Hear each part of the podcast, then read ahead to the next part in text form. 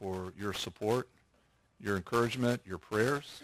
Um, I'll tell you a little bit about what I'm doing and what God's called me to do. Uh, I, uh, Lola and I lived about twenty-seven years in the High Point, Greensboro area and raised our sons over in High Point. And I worked at, uh, at a ministry at a Christian school in High Point at Wesleyan Christian Academy and coached soccer there for a long time.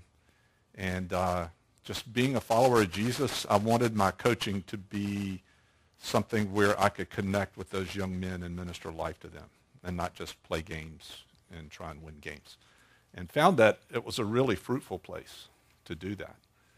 Um, and then uh, God called us to Charlotte about eight years ago to join a ministry that intentionally and very specifically uses soccer as an avenue. You need to understand, soccer's not the end. It, all it is is a delivery system. The whole intention is the gospel. And um, we found that this instrument is incredible. Um, you can cross any political, racial, tribal, national, ethnic, it, language. You can cross any boundary whatsoever with that game. Now, it's hard to believe. If everybody around the world loved the N F L like they do here, then you could understand. We're like the only country in the world that's kind of catching on right now. I'm not, that doesn't say anything about the esteem of soccer. I'm just saying it's esteemed around the world that way. And there are people that will never, that the, their shadow will never grace the threshold of a church. If you invited them to church, they would never show up. But if you invited young men, and now around the world, young women to come play soccer, there are churches that are employing this strategy. There was one in Ethiopia about eight years ago that had a struggling youth ministry. This strategy was introduced to them. They engaged soccer. They literally had to hire armed guards and surround the facility where they were meeting with the kids to try and control the volume of the children that were coming to that church to be engaged in the program they were offering. Can you imagine? Where's the, could you imagine having a youth group? We're going to have to hire some people with some guns, man, just to control this thing. It's a very effective strategy. I've got a little five-minute video that'll give you a better picture. I, I consider trying to explain it, but why don't we, uh, why don't we roll that, and it might give you a better idea of what we're up to.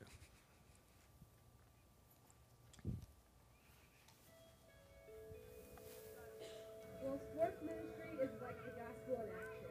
You're able to uh, speak the gospel, but you're also able to be an example on the field and, and doing something that you love.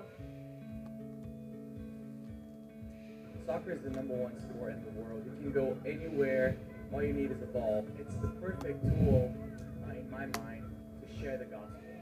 So many people in so many different cultures play sports, and soccer is probably the biggest because it's all around the world. I think my favorite thing is actually playing matches against other teams, and then afterwards getting to share with them. Being able to show the love of God uh, while you're playing, and more so afterwards, and you're able to talk with people Um, one-on-one or even to a crowd, explaining why you're doing what you're doing. Have those intentions of, okay, I'm going to use this not for myself but to benefit others. God just takes that and just expands and just blows it up bigger than you could ever imagine. Training is a core part of what we do to accomplish our mission. A season of training to prepare players for a lifetime of service. We try to do our what we call sports ministry training, where we're training our men to, to take their faith and put it on the field. That's the transformation. Going through the material, the sports ministry training material, of just kind of a theology of sports ministry and learning more deeper about how God wants us to be in the context of sport. We all enjoy the game. I love the coach. I love to play.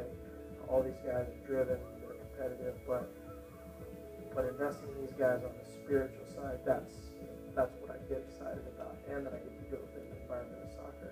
It's a phenomenal place to grow. From the staff around you, to the opportunities you get, to the leadership you can provide for the team, the perfect place to be as an athlete. I love being a part of, I guess it's a Christian organization that is so fired up about God and using soccer as their ministry. There are a lot of guys that are really serious about growing spiritually, and I've been mentored by several so far already. It's not a challenge uh, to not only improve myself on the field, I was able to grow in, in certain things off the field as well. I don't think I'd be the person I am today without the organization altogether. Being at camp with kids, I felt more alive than I've ever felt. As we try to teach kids how to play soccer, to get better, uh, we also share Christ with them, which is our, our main purpose here. This camp of two hundred is being led by two of our student leaders, and they're doing an excellent job giving them a practical experience in, in leadership. Over in Japan, we do clinics for kids as well as uh, playing different university teams. And even though there's a language barrier, playing soccer always helps break it down. And um, I mean, especially when we go to Brazil, it's Portuguese as a language and then soccer. And immediately the kids just respond to us because we play soccer, we invest in their lives, and now they're open to hear about the gospel. You go across the country and you pick up a ball, and within ten minutes you have fifty to a hundred kids surrounding you. And so just knowing that it can easily build a relationship, and how one sport, how one soccer ball and a smile can unite two teams who don't, who can't even communicate because we don't even understand each other. It's hard to describe, and being a part of it has been such a blessing. I was really feeling that we were supposed to live alongside people, um, to move into neighborhoods, to move into cities that need Christ's light, and just let Christ's spirit flow through us there. Sports ministry. Being a sports minister brought us into the neighborhood. We were using soccer to build relationships with the kids through soccer practice, you know, playing soccer out on the field. My heart is to see this whole community transformed by God's love. And so it started with us rolling out a soccer ball two years ago and bringing a couple snacks. And so we play soccer for an hour, hour and a half. We are to have deep relationships with the families here and serve, serve. Um, in whatever place that you can. They're equipped to go take what they've learned and duplicate it, replicate it in another culture, back at their college team, wherever they go to coach. But we hope that by the time they spend the summer with us, they're empowered to go out and change the world and make life change. And so we, we just want to be intentional through a motivating platform that draws you, it's a magnet to you, to provide that platform to be able to share that message of hope with the youth of the world.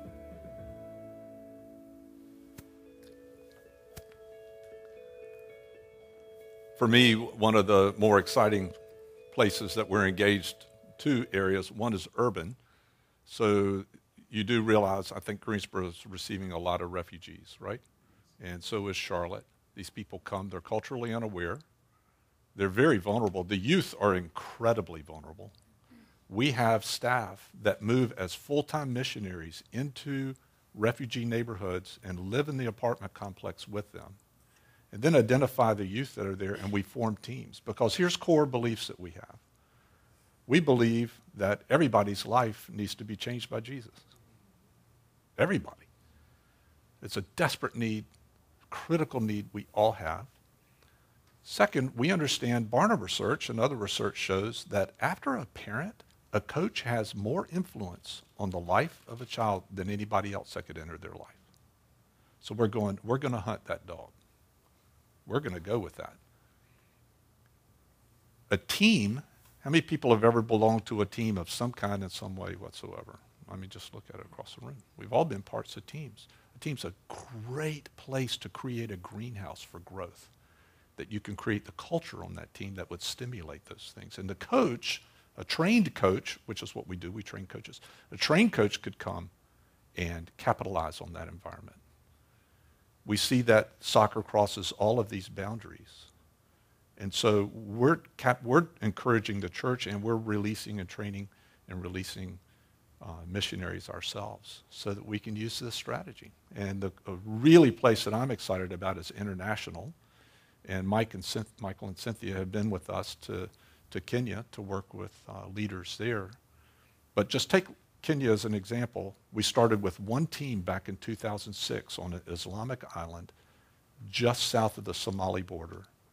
ninety-nine point nine percent Islamic. You, you could not have started a youth group there. And, but we had a soccer team with thirty-six Muslim boys. And slowly, slowly, boys are coming to the Lord. We moved from that to training more coaches and casting vision for more pastors. There are now, since two thousand six, there are over eight hundred church-based teams that are capitalizing on this environment and the power of a trained coach, a transformational coach, and a culture he can build on a team, reaching over four thousand youth across Kenya. Kids that never would have come to church. It's really a powerful tool. So you guys are supporting me in doing that, and I, I want you to know that A, that's happening, and B, just make sure you know you're, you're supporting and encouraging that. So we want to say thank you. So I know that there's some folks here that you had no idea that was happening, and just thought I'd share with you that you're helping make that happen. So the fruit of that, you know how the kingdom works? The fruit of that that comes out of that, guess whose fruit that is? That's your fruit. Isn't that cool? That's your fruit. You're investing. And so Piedmont International Church as a community is investing in this, and then that's your fruit that comes back to you. So well done. Great. I want to share with you this morning about something that is absolutely critical in the life of every believer and in every community. And it's particularly important right now, and I think it's particularly important for a community like Piedmont International Church because of the diverse composition that's here in this church community, which is beautiful. Charlotte's been in a tough place. You guys are aware of that, aren't you? It's a tough place. Hey, be encouraged. The church is rising up. I mean, I am so blessed with how the church is, is responding to what's going on. It's been a tough, tough time. It's been a tough time for a community. It's been a tough time for the church. This isn't anything new. Can you imagine what the body of Christ has gone through for two thousand years? Can you imagine the, the times that people were huddled in Rome and going, I saw my pastor tied to the lamppost that they had dipped in oil, and he was the torch lighting the street last night. What are we going to do? It gets tougher than what we're going through. Amen? Ask our brothers and sisters in China. It gets tougher than what we're going through. But we still have dynamics that we need to work through. And what I'm going to share with you goes to us personally and uniquely and independently as well. And that is forgiveness. Forgiveness is probably one of the most important components of our walking out and living out our life as a follower of Jesus. Do, do you ever watch the, the Western movies and they had the Conestoga wagons? And those wagons would be going across the plains. I don't know if you ever noticed, but on the side of a wagon would be a bucket. There was always a bucket tied to the side of the wagon, and there was a ladle in there, you know, a big spoon thing. Do, do you know why those why that was there? Do you know what was in that bucket? Grease. Grease. Might have even been animal fat. That might have been the best thing they could get hold of. And what they did was, I've got a misshaped ear, I think. What they did was, as they um, as they crossed, they had wooden wheels with a wooden axle. And you had to keep that lubricated because if you didn't, it would wear down and then your wagon would collapse. And now you got a three-wheeled wagon, you're not going to get very far. And so they had to have continual attention to going around. It's probably one of the kids' jobs. You know, as you went along, like every hour you went and just poured a little grease in there. And what that did was that created a lubrication that allowed the movement and their progress and their reaching their goal be accomplished. That's what forgiveness is like. Forgiveness is essential. If we don't apply this, this gift that's been given to us by God, the wagon's going to shut down. And we're not going to get where God really wants us to go. So I'd like for us to look at forgiveness. And what I'd like to do is look at, uh, our church has talked a lot about this. Our pastors shared some of these things here, just some really neat nuggets that I picked up. Lola, uh, my wife, raise your hand, Lola. So there's Lola. She hates me for doing that. So you'll have to forgive me, Lola. Start practicing right now. Um, she's a counselor. So when we moved to Charlotte eight years ago to join the ministry, Lola felt called to, to counseling and went back to grad school, went to Gordon-Conwell, got her master's, and is now a Christian counselor. She has told me that the vast majority of people that come in to meet with her, many of them Christians, probably the most immediate triage that they need is to go to the bucket and start pouring some forgiveness on there. It's powerful. I'd like for us to look at Matthew eighteen twenty-three. You, I, you have notes here, don't you? Yeah, so just feel free. Um, I might skip over some stuff, but we'll see. We'll go through. So here's the scripture. For this reason, Matthew eighteen twenty-three to thirty-five, for this reason the kingdom of heaven may be compared to a king who wished to settle accounts with his slaves. When he had begun to settle them, one who owed him ten thousand talents was brought to him. By the way, ten thousand talents, guess how much money that is in today's currency? six billion dollars. I have no idea what this dude was doing, but, but he had a debt, didn't he? six billion dollars. But since he did not have the means to repay, no kidding, his Lord commanded him to be sold along with his wife and children and all that he had, and repayment be made. So the slave fell to the ground and prostrated himself before him, saying, have patience with me, and I will repay you everything. And the Lord of the slave felt compassion and released him and forgave him the debt. But that slave went out and found one of his fellow slaves who owed him a hundred denarii. Guess how much money a hundred denarii is in today's currency? It's twelve thousand dollars. Now, I don't know about you, but that's a lot of money to me. But in my lifetime, could I have the capacity to repay that? Yes, I could. And that's really important to this story.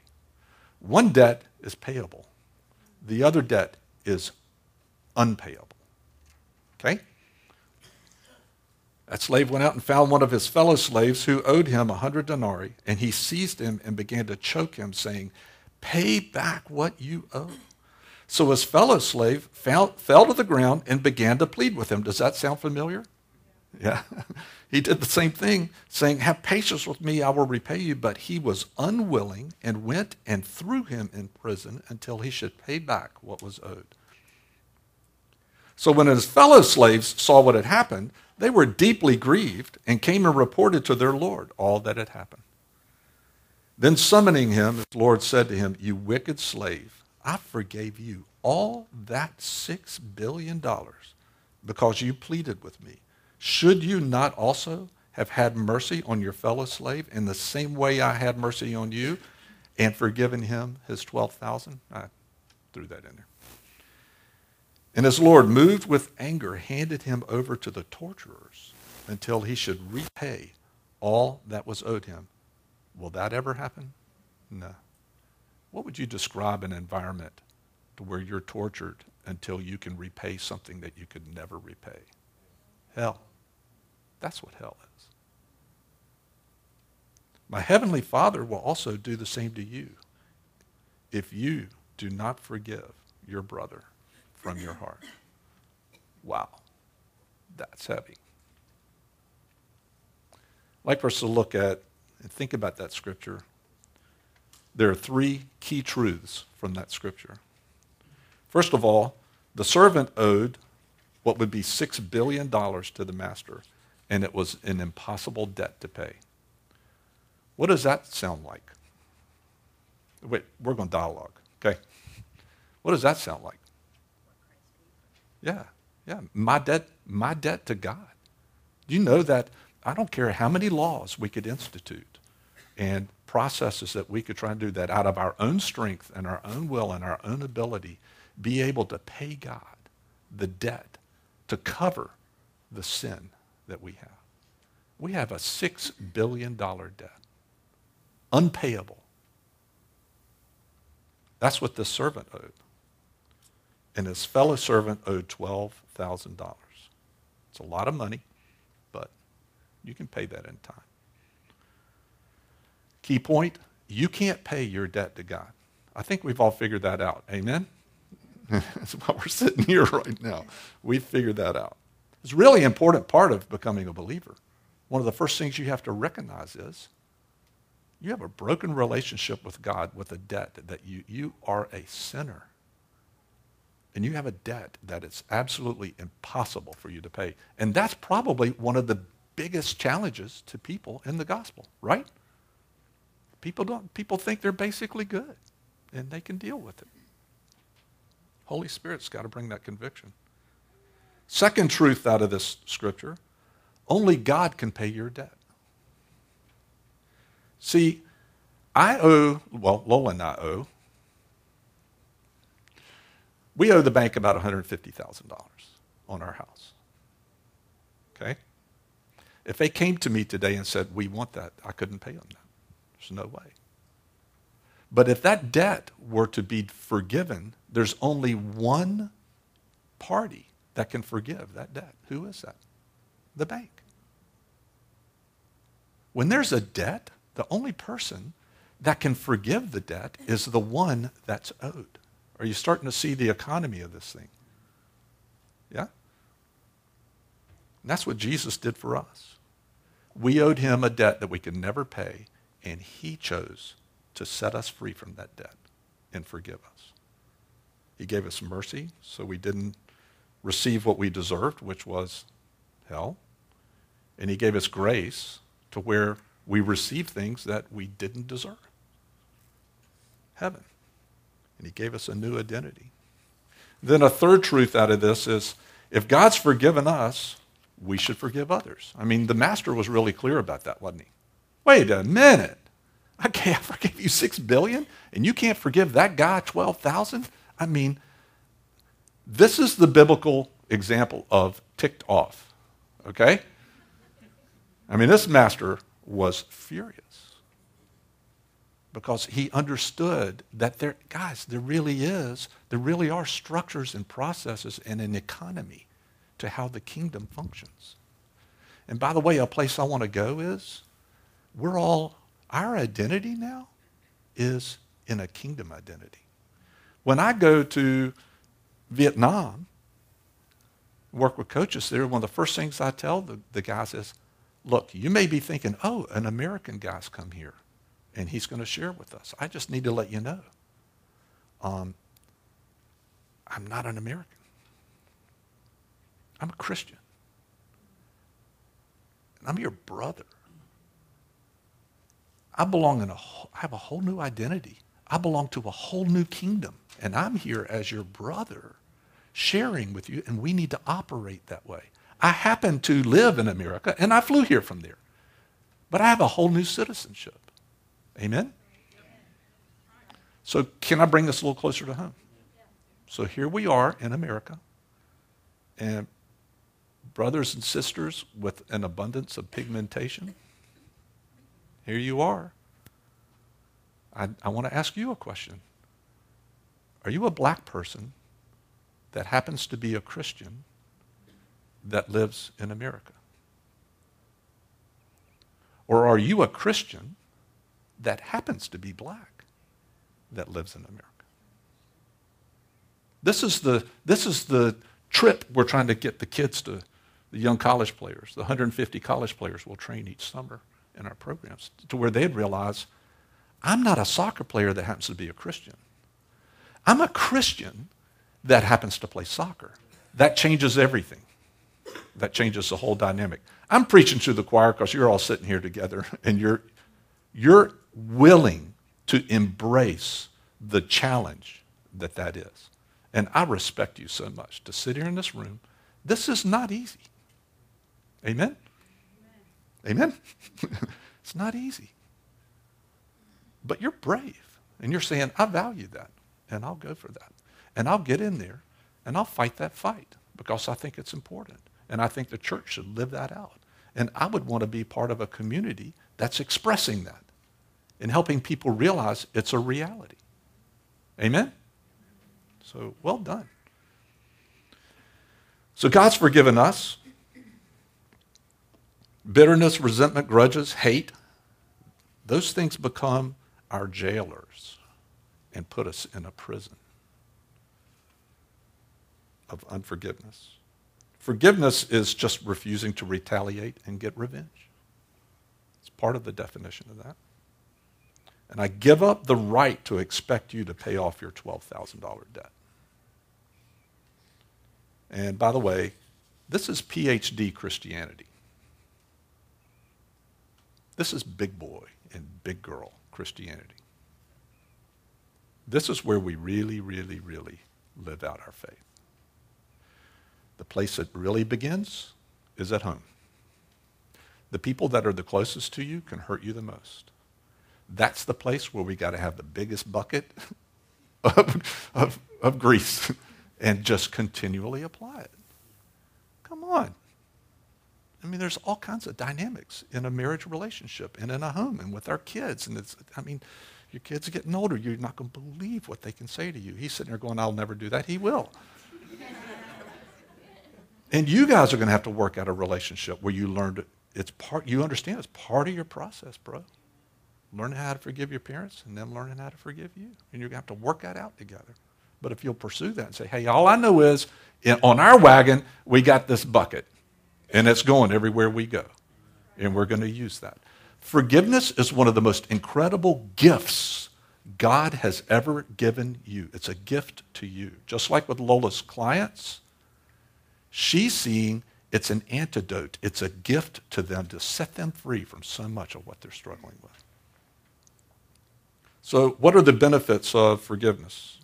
Well, first of all, for us, it sets us free from the freedom of unforgiveness, the bitterness, and the desire for the revenge. Our pastor says, David Chadwick says, unforgiveness, when I choose to not, so let's say you've done something and you've offended me. What's your name? Andy? Okay, let's say Andy did something and just ticked me off. So I'm pulling in the parking lot. He just whips around me. I see this sweet spot. And I know there's going to be shade. Anybody think about that?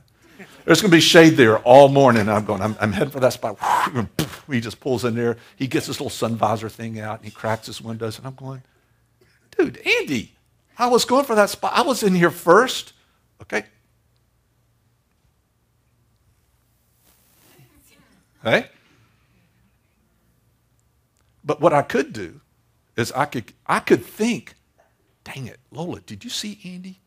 Man, I can't believe that. And then I can make the decision, I'm going to hold a grudge against Andy, and I want to tell you, this is the stupidest thing ever. I'm going to think, I'll get Andy. I'm going to hold a grudge. I'm not going to forgive him. And I think that if I choose, because you made me mad, if I choose to not forgive you, that I'm hurting you. Wrong. You're killing yourself. And our pastor says, not forgiving somebody in that way is like drinking poison, and I expect Andy to die. Are you guys getting this? And w- I'm not going to ask you to raise your hands, because if I do and somebody doesn't raise your hand, I'm going to have to come slap you. We all ha- we all struggle with this, don't we? We do. And, and we're messed up. And we think, I'll get them. And, oh, okay. Yeah, don't raise your hand. Have you ever done that with your spouse? You're mad. And you're going, no, no, no. I'm not going to let that go. Hey, look, we're going to get to something in a minute, and that's it. There's real stuff that has to be dealt with, okay? So we're not talking just whitewashing stuff. We're talking about your heart, okay? It's like drinking poison and expect the other person to die. And we're the ones that get hurt when we choose not to forgive. I love this scripture in Philippians three ten. It starts talking about us starting to act like Jesus. And it says that I might know Jesus, I might know him, and the power of his resurrection and the fellowship of his... Ah. So they're following Jesus means I get to have some suffering. Did you know that you might actually suffer if you choose to forgive somebody? Back to an economy. That's one of the reasons that we choose not to. We're going, I might suffer in this thing. And Jesus is trying to... The master was owed six billion dollars. He forgave the debt. Who suffered? I don't know about you, but if I forgave somebody six billion dollars, I would know in this economy of things, I'm going to suffer. God forgave us our six billion dollars debt. Who suffered? Jesus. Right? So there is suffering in this, but it's worth it. There's another benefit of forgiveness, and that's for others. Look, we're not excusing what they're doing, and we have to acknowledge that it happened. So we're not taking it and burying it. We're facing it. We're seeing that it's real. But what we're saying is, I choose to leave the judgment for that to God, and that I don't get to put on the robe, pick up the gavel, slide into that seat, and declare judgment. It takes a lot of faith. I, I love, anybody ever watch, um, what's the Corrie ten Boom movie? Hiding Place. Anybody ever watch Hiding Place? Okay, this is your assignment. You have got to go watch this. You got to watch, find the Hiding Place. It's about Corrie ten Boom, who was, her family was hiding Jews. Her family gets arrested. They get put in concentration camps. And there's this moment where she's facing the general who's overseeing all this stuff, and he knows where her father is. And he's trying to crack her. And she just looks at him and says, I forgive you. And I'm sitting there, I'm watching, I don't care how many times, I bet I've seen that movie ten times. Every time I see that, I go, that is unbelievable. Believable. I mean, on my respectometer, like Corrie ten Boom's right up here at the top. And she suffered for that. But she chose, I am, she looked at that guy and she said, I'm not going to carry the bitterness. And that's what you're trying to put on me right now. And he would wind her up. And then one day he called her in and told her, your dad's dead, by the way. And we just buried his body with a bunch of others under a bulldozer. Nope. That's seventy-five billion dollars. I'm releasing you of that too. And she chose not to walk in bitterness. It was, it's just unbelievable what that woman did. So forgiveness benefits others. That guy, you could see him, that general, she cracked him. She messed with him big time. And she was setting him free. And then for the world, Gandhi said, hey, if you live by eye for an eye and a tooth for a tooth, the world is going to be sightless and toothless. When we start living this out, we change the world. Amen? We change the world. So what happens if we don't forgive? If you choose not to forgive, you're going to become a slave in a prison. And you might need to come visit Lola. And that person, that other person controls you.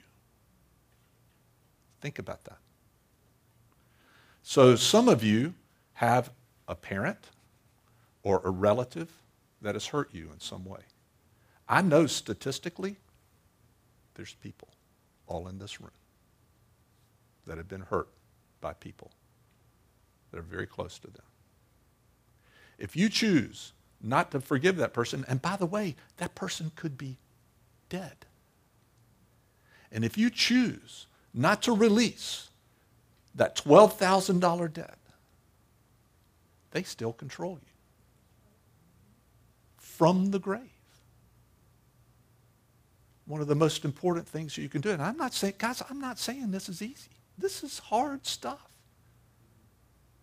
You need to release that person. And you need to say, listen, this doesn't mean we're going to get into this. We're going to get into in a minute is what is forgiveness and what isn't forgiveness. And so we need to get that real clear. That doesn't mean you deny that it happened or that it, you're incredibly devastated by that. But there's a debt that's there, and you, that they owe you that debt, and you are the only person on this planet that can release them. And if you choose to not release that person from that debt, you're drinking poison and expecting them to die.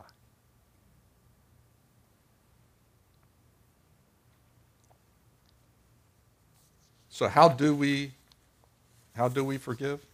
We go to the one that we've offended. Matthew five, twenty-three to twenty-four says, if you're presenting your offering at the altar and you remember that your brother has something against you, in other words, if you've offended them, leave your offering at the altar and go and first be reconciled to your brother and then come and present your offering. Hey, some of us know that we've wronged somebody. Some of us know that we have a debt to someone. What do you say we go to them and say, like that slave did, and say, hey, I know I hurt you. I know what I did hurt you. By the way, you know what? We're going to get into talk about reconciliation for just a second. But that doesn't mean your relationship's going to end out okay. This is one of the misnomers about forgiveness. Doesn't mean your relationship's going to be okay, but you can ask them to release you from that debt, just like I could go to my bank and say, hey, could you, would you forgive us the one hundred fifty thousand dollars? It's up to them.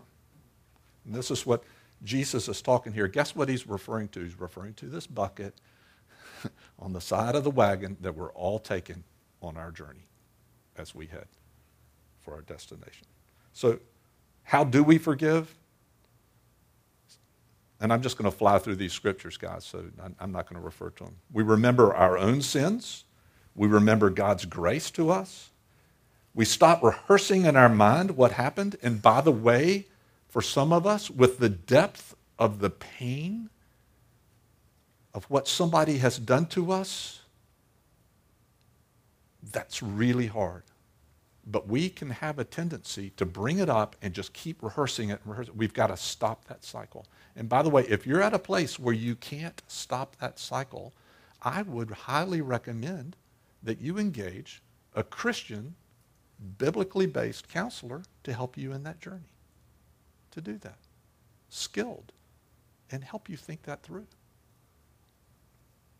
And stop talking about it.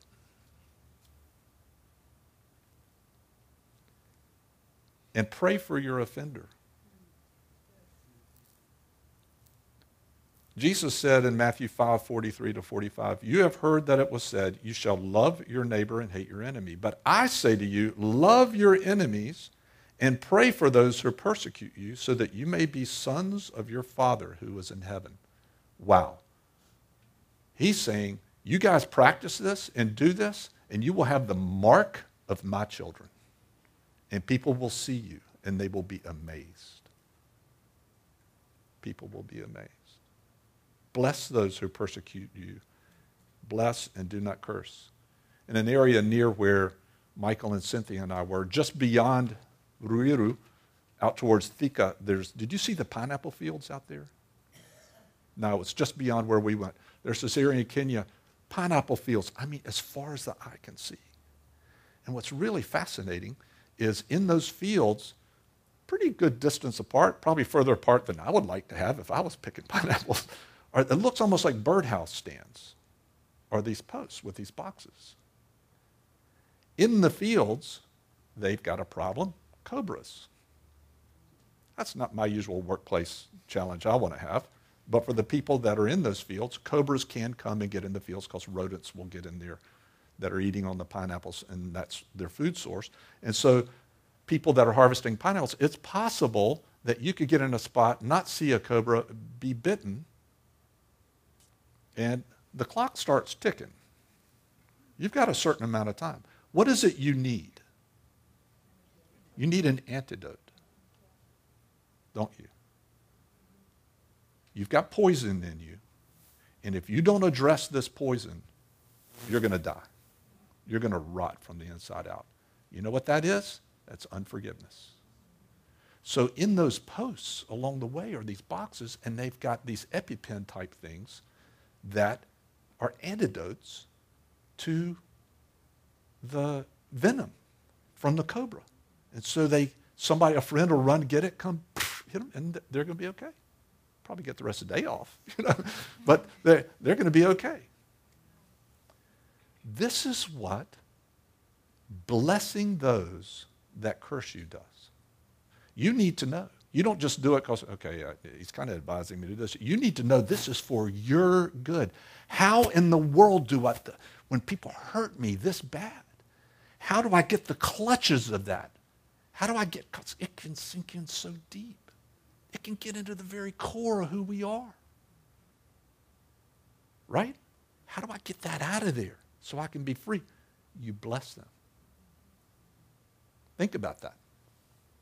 You bless those people that curse you. I, I had somebody in my life, in a, in a ministry that I was involved in, that had intentions to make some decisions, and they had a lot of power, and they could influence the thing significantly with a school that I was involved with. And it was going to take our school, a place where I had already put, I'd probably already put eighteen years of my life into that school. I mean, I put myself in, you know, I said, Lola, I put myself into that thing. And it was going to just, and from where I saw it, it was going to wreck where we were going. And I saw the plan that they had, and that, that I was finding out that they were going to do. And I mean, this anger rose in me, and this bitterness rose in me. And it was like a taste in my mouth I'd never tasted before. And I was going, what is this? And how do I deal with this? And I went and I talked to a wise brother, and I just told him what's going on. He's going, man, you got unforgiveness going on. You've got bitterness rising in you. I said, well, what do I do about this? And he said, I can tell you. It's probably one of the hardest things you're ever going to do in your life. I said, what's that? And he goes, every time that starts happening, you need to pray for him and ask God to meet him more than he's meeting you. You need to ask God to reveal himself to him more than he's revealing himself to you. You need to ask God to bless him in his ministry. And I'm going like, no! And I put on my screensaver back in the day. We had just gone from the monochrome green thing, you know, to where it was there. And I had a screensaver, and it just said, the anger of man does not accomplish the righteousness of God. And it said, forgive those who persecute you. And every time I got to my computer, it was just feeding back to me. And every time it came, I would just go, okay, stop. I'm going to do it. I don't feel it. I don't like it. I'm going to do it anyway. You know what happened after a while? I started getting into it. And I want to tell you, it was the EpiPen that set me free from the bitterness in that. This is important for us. This is our antidote. Forgiveness is hard. Peter asked Jesus, how many times do I give? Forgive? seven times seventy. So with the few minutes we have left, I want to respect the people that are keeping our lively members of the church. Forgiveness is not reconciliation. How many people does forgiveness depend on? One. How many people does reconciliation depend on? Too. So don't get confused, guys. Let's say Stephen and I, we've got a real issue going on here and stuff. We may, we may come to a place to where I realize this side of heaven, we may not reconcile. I have someone in my life that I just don't know that it'll ever reconcile. But I know this. I've done everything I could to communicate that I forgive them and ask them to forgive me. But that's all I can do, and I release that. So do you understand that? So if there's somebody that's hurt you, let's say there's a family member and they've hurt you badly, badly, badly, that doesn't mean that you have to come to a place to where your relationship's reconciled. It means that you release them of their debt. Fair enough? You understand that? So don't confuse that. It doesn't mean that you deny the hurt. Just because you forgive somebody doesn't mean you're not going to hurt anymore. It may still hurt you. It doesn't mean that you have to be a doormat. So, classic example, abuse. So let's say there's, there's a woman, she's been abused by a man or by her husband, and there's abuse there, if she forgives, that doesn't mean that she then, like if he's still, still being violent, my counsel to her would be get out of that environment. Get out until you can resolve the dynamic that's going on there, and you know it's going to be safe for you to get back in there. If you sat down with her and talked to her about forgiveness, that doesn't mean that she's got to go, okay, I know he's going to beat the ever-living stew out of me tonight, but I guess I got to forgive him, so I'm going to march back in it. No. But, but could she choose to release him? Just a choice to release him of the debt and start the process of releasing him, the forgiveness? Yeah, she could. She could forgive him. It doesn't mean... Forgiving doesn't mean that you necessarily have trust. So like I would say to her, rebuild trust. I can forgive somebody, but that doesn't mean I need to trust them again. Trust is rebuilt in time. But there's a debt. Are you, are you, are you following me? You guys tracking with me? There's a debt, and you're saying, I choose not to hold you to that debt, and I choose to leave that to the Father, and I'm releasing myself from the debt that's on that. And then they come back, and let's say there's somebody that's taking advantage of you with some money, and they come back and they want to get money again. I would go, you know what? The one hundred dollars that I, that you used, I release you from that. You, you do not need to repay me that one hundred dollars. You don't. If we want to talk about a loan again, we're going to need to rebuild some trust, because we've got a relationship here. And just because I've forgiven you that debt doesn't mean I need to be stupid enough to give you one hundred dollars again. Right? Are we, are we, is this making sense? Yeah, okay. It doesn't mean that you forget. You've heard the phrase, forgive and forget? No, you might not. It doesn't mean you have to. In fact, in some instances, it might be good that you do remember. If somebody's taking advantage of you, it'd be wise to remember. But you can forgive them. And forgiveness is not conditional. We don't get the choice. If we're in the kingdom of God, this is our bucket of grease we carry on our wagon everywhere we go. So what is forgiveness? It's a process. seventy times seven. You may find yourself having to forgive that person again and again as it comes back. And as the pain rises, and say, I choose to forgive. Lord, I forgive. Maybe a process for you. It, it means that you give up your right to be right. And men, this is us with our wives. I'm hearing some amens from the women. Hey, maybe we give up our right to be right. Pride starts to sleep, seep in. We have to recognize our own forgiveness, our own um, sinfulness. And forgiveness is best done with others. Now, that doesn't mean you, you gossip. Look, here, there's one anything I've learned from leadership, it's that complaint finds complaint.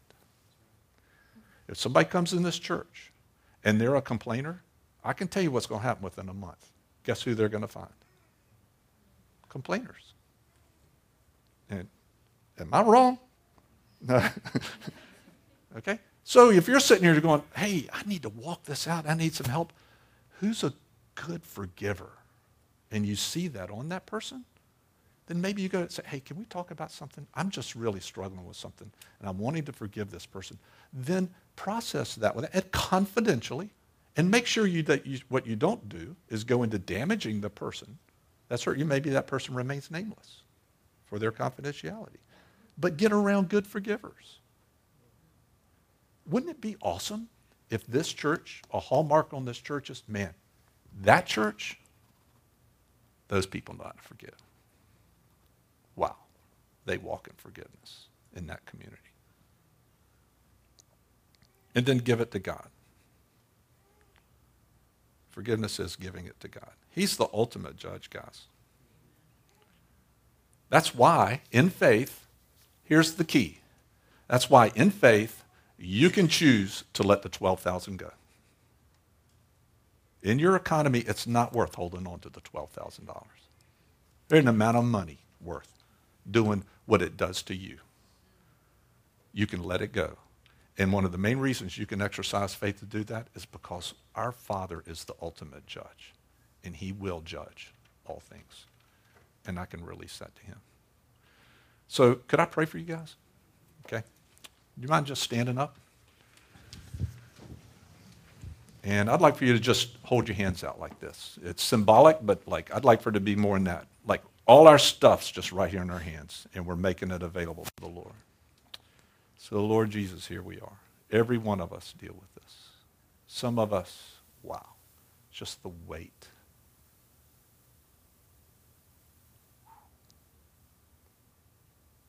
Mm. Just the weight of it. Lord, first of all, we release it to you. You are the, the judge of heaven and earth. We release it to you. Lord, we name it in our mind. We just name the person, we name the thing, and we give it to you. Then, Father, we, we choose right now to forgive that person or those that have hurt us. It's a choice. We may not like it, but we choose to do it. And we engage in that right now. And we say, I forgive. I'd, I'd like for you just to picture in your mind who that one might be. And just say, I release you of your debt. You owe me nothing. And then let's get our EpiPen out. Here comes the hard part. With that person in mind right now, let's bless them. Yeah, if you just want to whisper just your prayer, Father, we just bless, Lord. We bless. So hard to do. But we ask you, our greatest revenge would be that they would know you and prosper in you and come alive in you, and that the enemy would not gain ground here. But we choose to bless them. Lord, reveal yourself to them. Lord, we choose to bless. Help us walk this out. Help us live this out. We ask in Jesus' name. Amen. Amen. Yeah. All right. Thank you, David, so yep. much.